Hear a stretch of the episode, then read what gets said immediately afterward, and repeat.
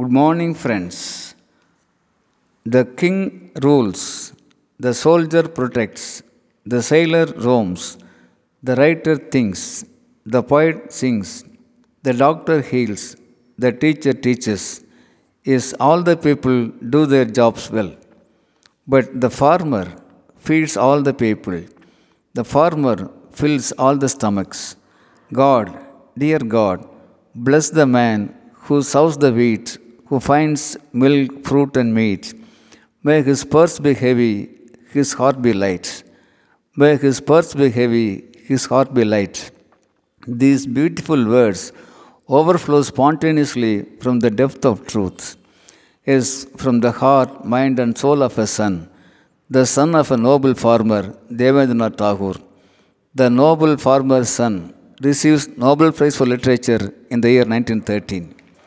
Gitanjali, the finest book of Rabindranath Tagore, speaks a lot about freedom freedom of speech, freedom of thinking, freedom of actions and activities to uplift everybody's life.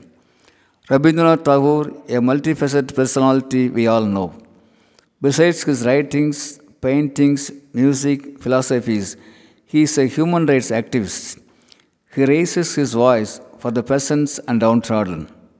That's why he tries to build a heavenly earth, a world where the mind is without fear, where the head is held high, where knowledge is free, where words come from the depth of truth. Tagore dreams and likes to live in such a heavenly world.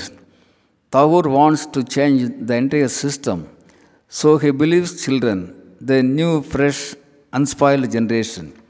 Like Khalil Gibran, the Lebanon poet who says, Your children are not your children, Tagore also says not to limit the children. He requests everybody to help the children grow in their own natural way. Let the children fly high with their own wings energetically in all directions. Tagore directs everybody. Friends, let's provide our children new exposure, scientific as well as humanitarian aspects of life.